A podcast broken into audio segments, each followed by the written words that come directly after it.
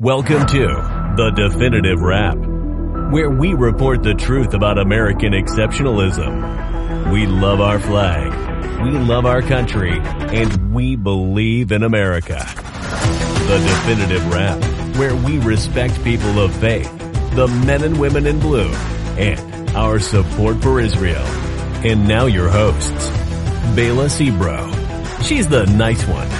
And Alan Skorsky. Uh, he's not so nice. But together they are the definitive wrap.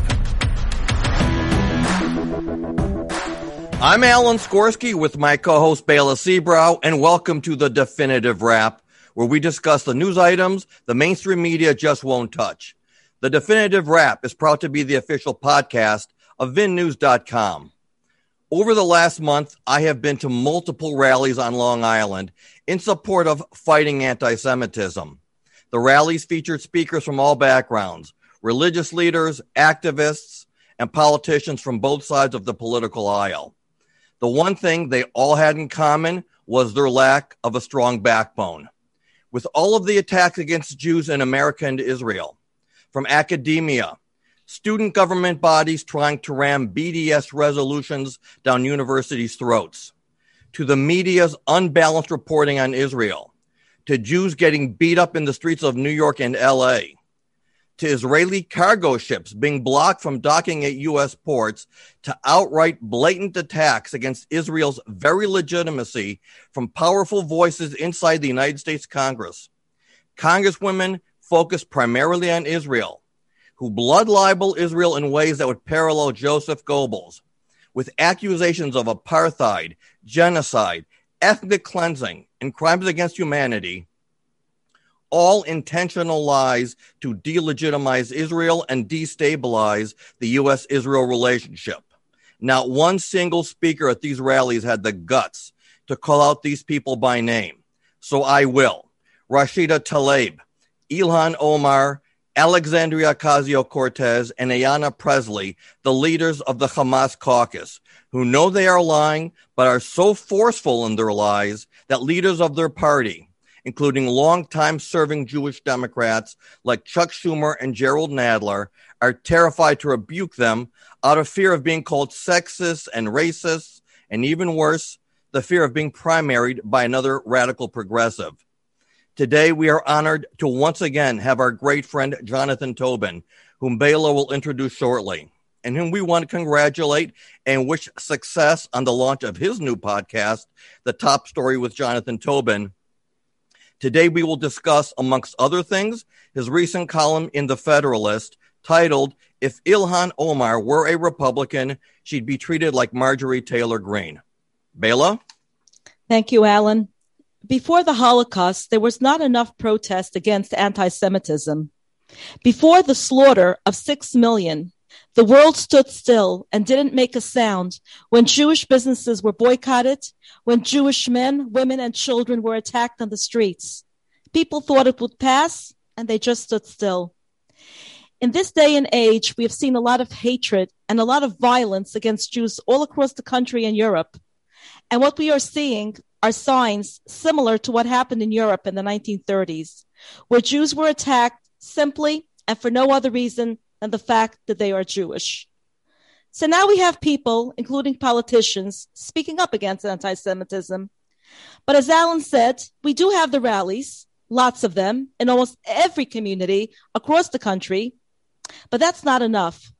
It's not enough to just condemn the attacks but to call out those who are encouraging anti Semitism, active anti Semitism.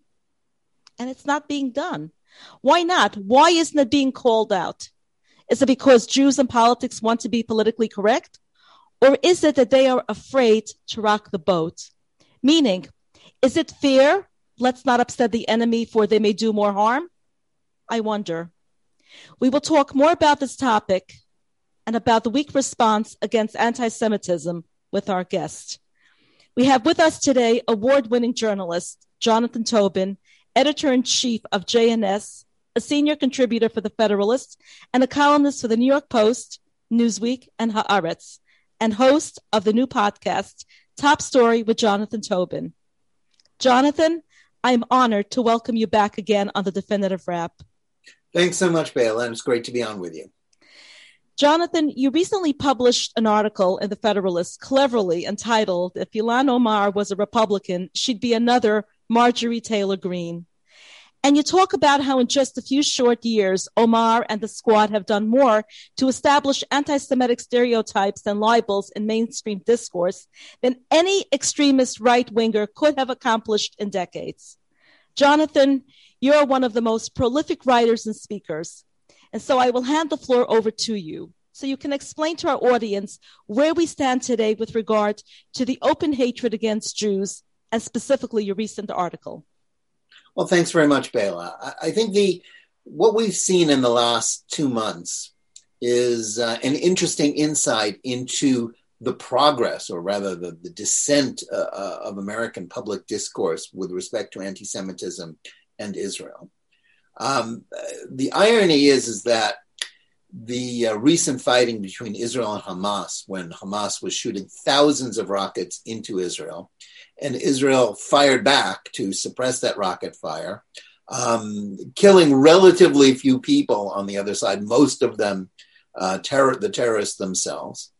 And it prompted an avalanche of abuse and lies about what Israel was doing, not just from the usual suspects on the far left, but from people in Congress. There was a you know a, a session after hours in which you know a dozen um, members of Congress s- stood up to denounce Israel as an apartheid state, to um, propagate all sorts of really blood libels against it, as uh, you know, killing children, and you know, at the head of this were, as you say, the squad. Um, I might add, who came into our lives in the fall of 2018 when they were elected to Congress, but their numbers grew last into in 2020.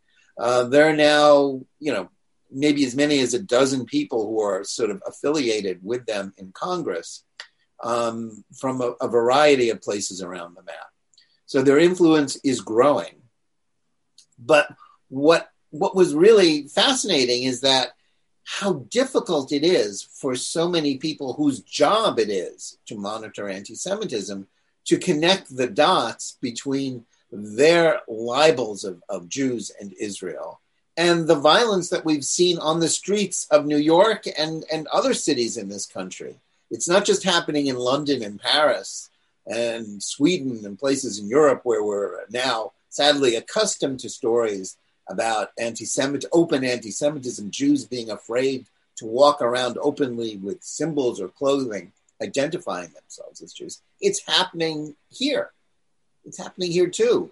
And while um, sort of the organized, the, the, voices of organized Jewry are very quick, uh, too quick, uh, to connect dots between people they don't like on the right and anti Semitism. That was certainly included former President Trump, other Republicans, Marjorie Taylor Greene being one, saying that they're enabling anti Semitism, not that they're speaking anti Semitic things themselves, but by their mere association, they're encouraging hate.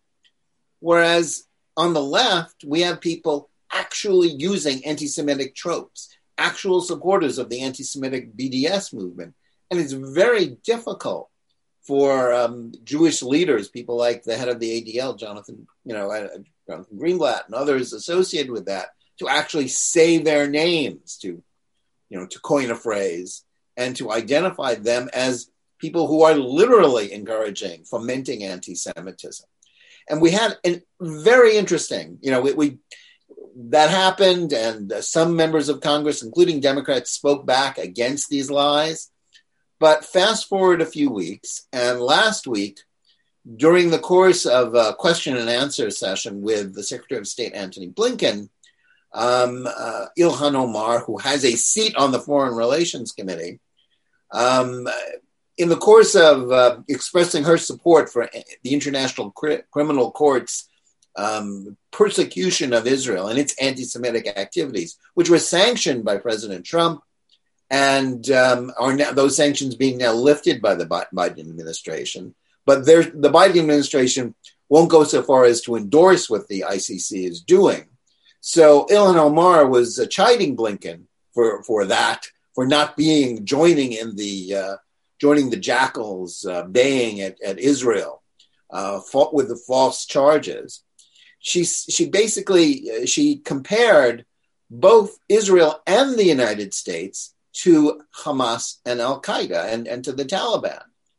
Um, this got you know this got a lot of people's notice, and indeed, the Jewish caucus of Democrats in the House, 25 members strong, met and actually discussed it. I mean, this is open anti-Semitism. You know, it's anti-Americanism too, and um, some of them wanted to condemn it and to condemn her by name.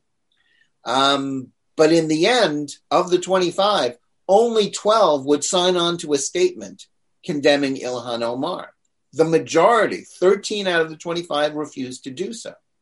Now, the names of some of those 12 were interesting. One of them happened to be Jerry Nadler, who's, you know, the uh, congressman for the People's Republic of the Upper West Side of Manhattan, and is left wing and as, you know, vicious a partisan as you can imagine. But even he was felt that he was obligated to condemn Omar. But the majority of Democrats, Jewish Democrats in the House, would not do it. Um, and we soon saw why they would not do it.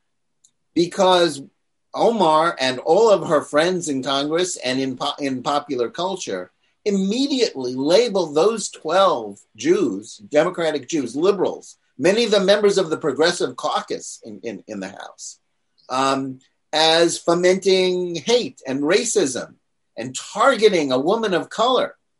Um, they were put in the dock, not the people who wouldn't sign, but the people who did sign. Now, what was the outcome of this? It was a replay of what happened two years ago in 2019 when Omar uh, trafficked in other anti Semitic tropes. The uh, It's all about the Benjamins, claiming that Jews were buying con- congressional support for Israel. Um, the House leadership joined the 12 Democrats in saying what she said was wrong, but then quickly accepted her non apology apology, in which she said, You've just taken me out of context. She didn't actually apologize. She just said, I was taken out of context. Of course, as I wrote, what she said in context was as bad as the what as the quote out of context. So that was a completely false argument. And they said, okay, it's all over. And the Democrats breathed a sigh of relief and said, okay, fine. But that showed us two things. Number one, the House leadership, people who are really powerful, Nancy Pelosi, Steny Hoyer, who are basically pro Israel. They're not, you know, they, they, they like the Israel of the left, but they're not anti Israel in principle. But they are afraid of Ilhan Omar, just as they were two years ago. They know that the left wing of their party, the party base, the Progressive Caucus, which endorsed Omar, which you know about half of the members of the of the Democrats in the House are members of the Congress, Progressive Caucus. Um, so this is this is not a surprise, um, and they endorsed her, and they were, were against the people calling her out. So there was a real risk, and on social media there was an avalanche, as I said, of imprecations against the twelve Jews who spoke against her. Um, so we see number one, there's a price to pay for standing up against anti Semitism in the Democratic Party. And we also soon realize once you drill down into the people who wouldn't speak out or who were endorsing Omar, in that a lot of Democrats, including Jewish Democrats, think there's nothing wrong with targeting Israel, nothing wrong with her trafficking in anti Semitism. Yeah. You have to ask yourself why. I mean, they all say they're against anti Semitism, Ilhan Omar says she's against anti-Semitism, even as she does it. Right. So what's it what's at work here? The answer is critical race theory and the Black Lives Matter movement. It's because these ideas, these toxic theories uh, related to the New York Times 1619 project about how America is evil and which identifies Israel as a beneficiary of white privilege, quote unquote, that Israel is a white country even though the majority of the Jews there are, by their own definitions, people of color, because they're from the Middle East, the Mizrahim, they, they, the bulk of the Democratic Party has bought into these toxic notions that basically gives a permission slip to anti Semitism by saying the Jews and Israel are white white privilege and that they are oppressing people of color, the indigenous people there, as if Jews were not the indigenous people of the land of Israel. So we, we've set up a situation where some Democrats are afraid of the left, and not without reason, and some of them are buying into these theories. And that's the problem. That's the fight that's going on in the Democratic Party. And it's not a fight that the friends of Israel or the opponents of anti Semitism are winning. Right. Jonathan, I had a couple of comments I wanted to refer to in your column. So the letter that the 12 Jewish Democrats signed on to, like the first sentence was equating the United States and Israel to Hamas and the Taliban is as offensive as it is misguided. And I'm thinking to myself, wow, I only hope that they could survive that tongue lashing. How weak a comment is that. And then later on, they say the United States and Israel are imperfect, like all democracies, at times deserving of critique, but false equivalences give cover to terrorist groups. Again, this is weak. This is apologizing for having the temerity to even, you know, look at them the wrong way. So if if this is the best we have, then we might as well just fold up our tents. It was a very weak and timid I can't even call it condemnation. It was more of a, you know, wagging the finger at them and then apologizing for doing that. And then I have another question, but I'll I'll wait till a little bit later well, in the I'll, interview. I'll just say this: the, the, the lines that you quoted certainly could have been stronger, um, for sure. I'm not going to argue that point. But what was really weak about that statement was how it ended, which it just asked her to clarify her comments. Right. It didn't say, and we want to censor you, and we want to throw you off committees the way we the way Democrats did to Marjorie Taylor Greene and Steve King two years before that. That was the problem. I have no problem with people saying that Israel and the United States are imperfect. Of course, they're imperfect. We but it was unnecessary. It, it was unnecessary in this you know, context. But, and and um, you know their formulation, I could live with that. That's fine. But the if, if the bottom line is we just ask you to clarify, that was weak, and I and I, and I, I wrote as much right. that it was weak, but it it was better than nothing. But even that weak, you know, call for a clarification brought down, you know, on them, you know, all sorts of condemnations from the left, and they found themselves isolated. The next time this happens, you know, if you're one of those 25 Democrats, would you, you know, do you want to risk alienating your base? You know, are you that secure? Are you, you know, are you are you that confident in your political future that you'll stand up to Ilhan Omar? After all, the, the 12 people that condemned her, they're not getting invited onto Stephen Colbert. They're not getting invited onto The Daily Show with uh, Trevor Noah. They're not rock stars like AOC and Ilhan Omar and Rashida Tlaib. They're, you know, they're not they're not such big deals. And among them, you know, among the 13 that didn't sign on were people like Jamie Raskin in Maryland, who is, you know, uh, lauded by by liberal Democrats as the epitome of the thoughtful, um, you know, Jewish Democrat, the epitome of, you know, of uh, of Jewish liberalism today. And if that's the best they've got, who are so timid and and really on the wrong side of these issues, um, that's a terrible commentary. Jonathan, if the tables were turned and Jews did what anti Semites are doing, the other way around, the world would be in an absolute uproar. In fact, we saw how Omar's support for the ICC's attempts to criminalize Israel's self defense against Hamas terrorism speaks for itself. But you see, I'm still wondering whether it's fear that's causing Democrats to remain silent because the Jewish Democrats who did not sign a statement against Omar comparing Israel and the United States to terrorist organizations were not criticized, yet those who did criticize found themselves under attack for supposedly persecuting Omar. So what gives is it really is fair, as you said a few minutes ago. And and also we're seeing reward in a twisted way. I remember that Omar smeared US service members and minimized the 9-11 attacks by stating that some people did something. And right after that, Nancy Pelosi took her to a trip to Africa. Yeah, well, Nancy Pelosi, you know, she's she knows how to count votes. Whatever you think about her, she's she's you know a, a sharp political operator, uh, none sharper really.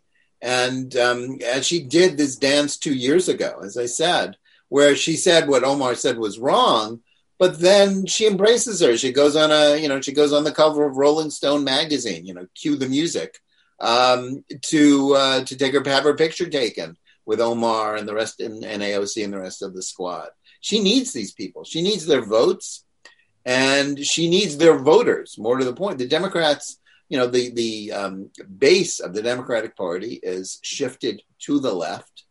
It's increasingly radicalized, and it has bought into, as I say, to these toxic racial critical race theories um, that are not only bad for America, they are um, you know they are part of the foundation of demonizing Israel and demonizing Jews. And there's a direct connection between this sort of activity and these sorts of terrible ideas and the anti-Semitism that we're seeing growing. And yes, there's anti-Semitism from the right. We know that's a reality, but we need we need for Jewish leadership to be as quick to point fingers and connect dots when it's on the left.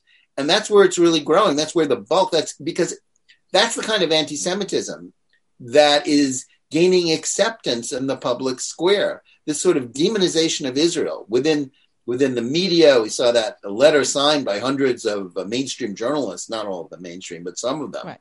Among them, I might add Nicole Hannah-Jones, the author of the 1619 Project at the Times, um, demonizing Israel, claiming Israel is an apartheid state and saying coverage of it, you know, should not be fair. It should be told from the point of view that it's an oppressor and a racist state.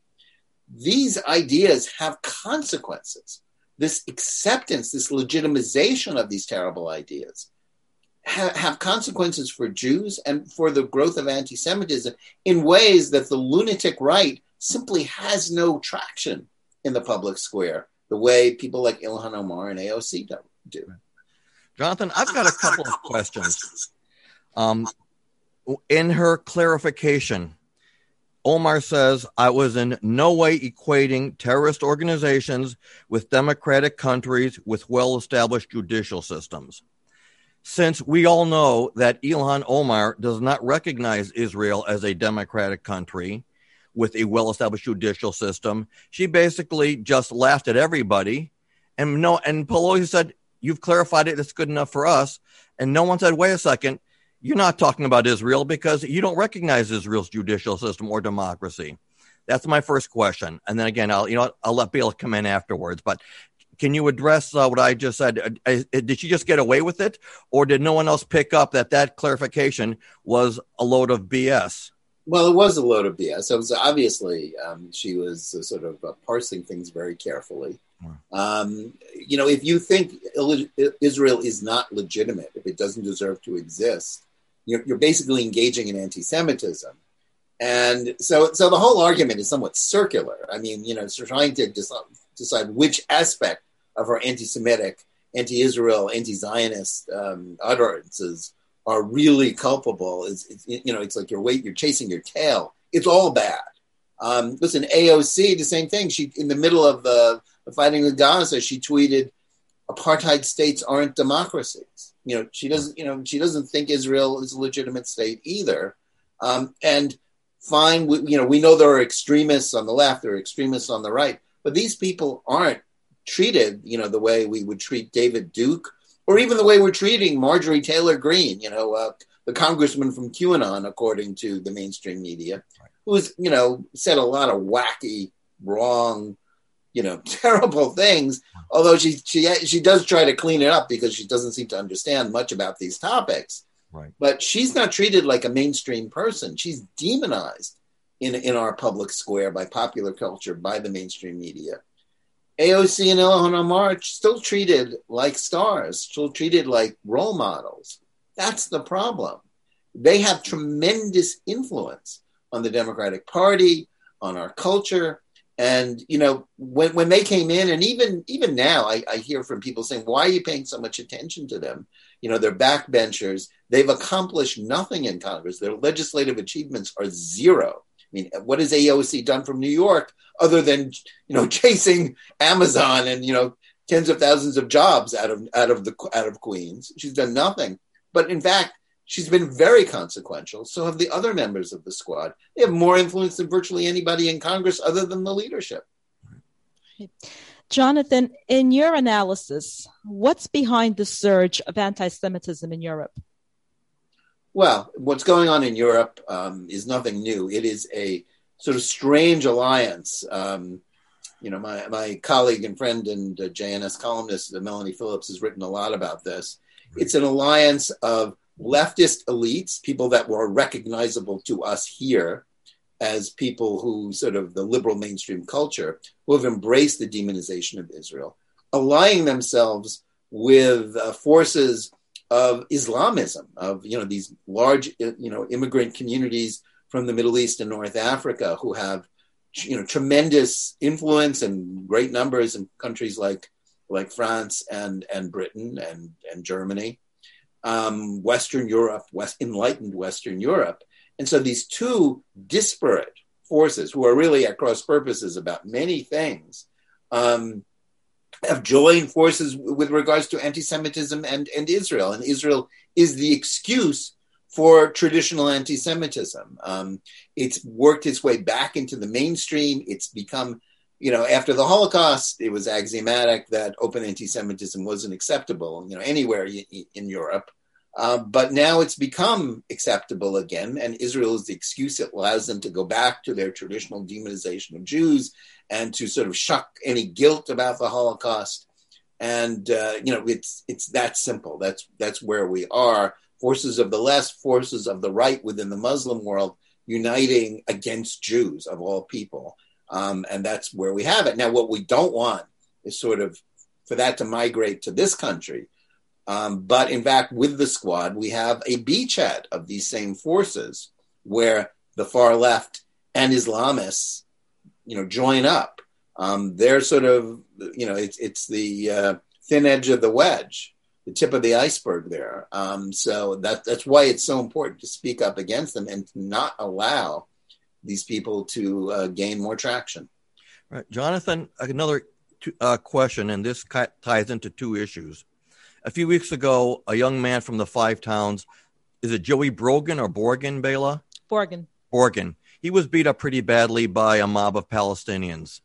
Uh, they were soon bailed out, and I don't remember the group who bailed him out, but when he was released, he said he would do it again. Now, what this showed me was there is either a Palestinian charity group or legal foundation who will now bail out any Arabs who beat up Jews.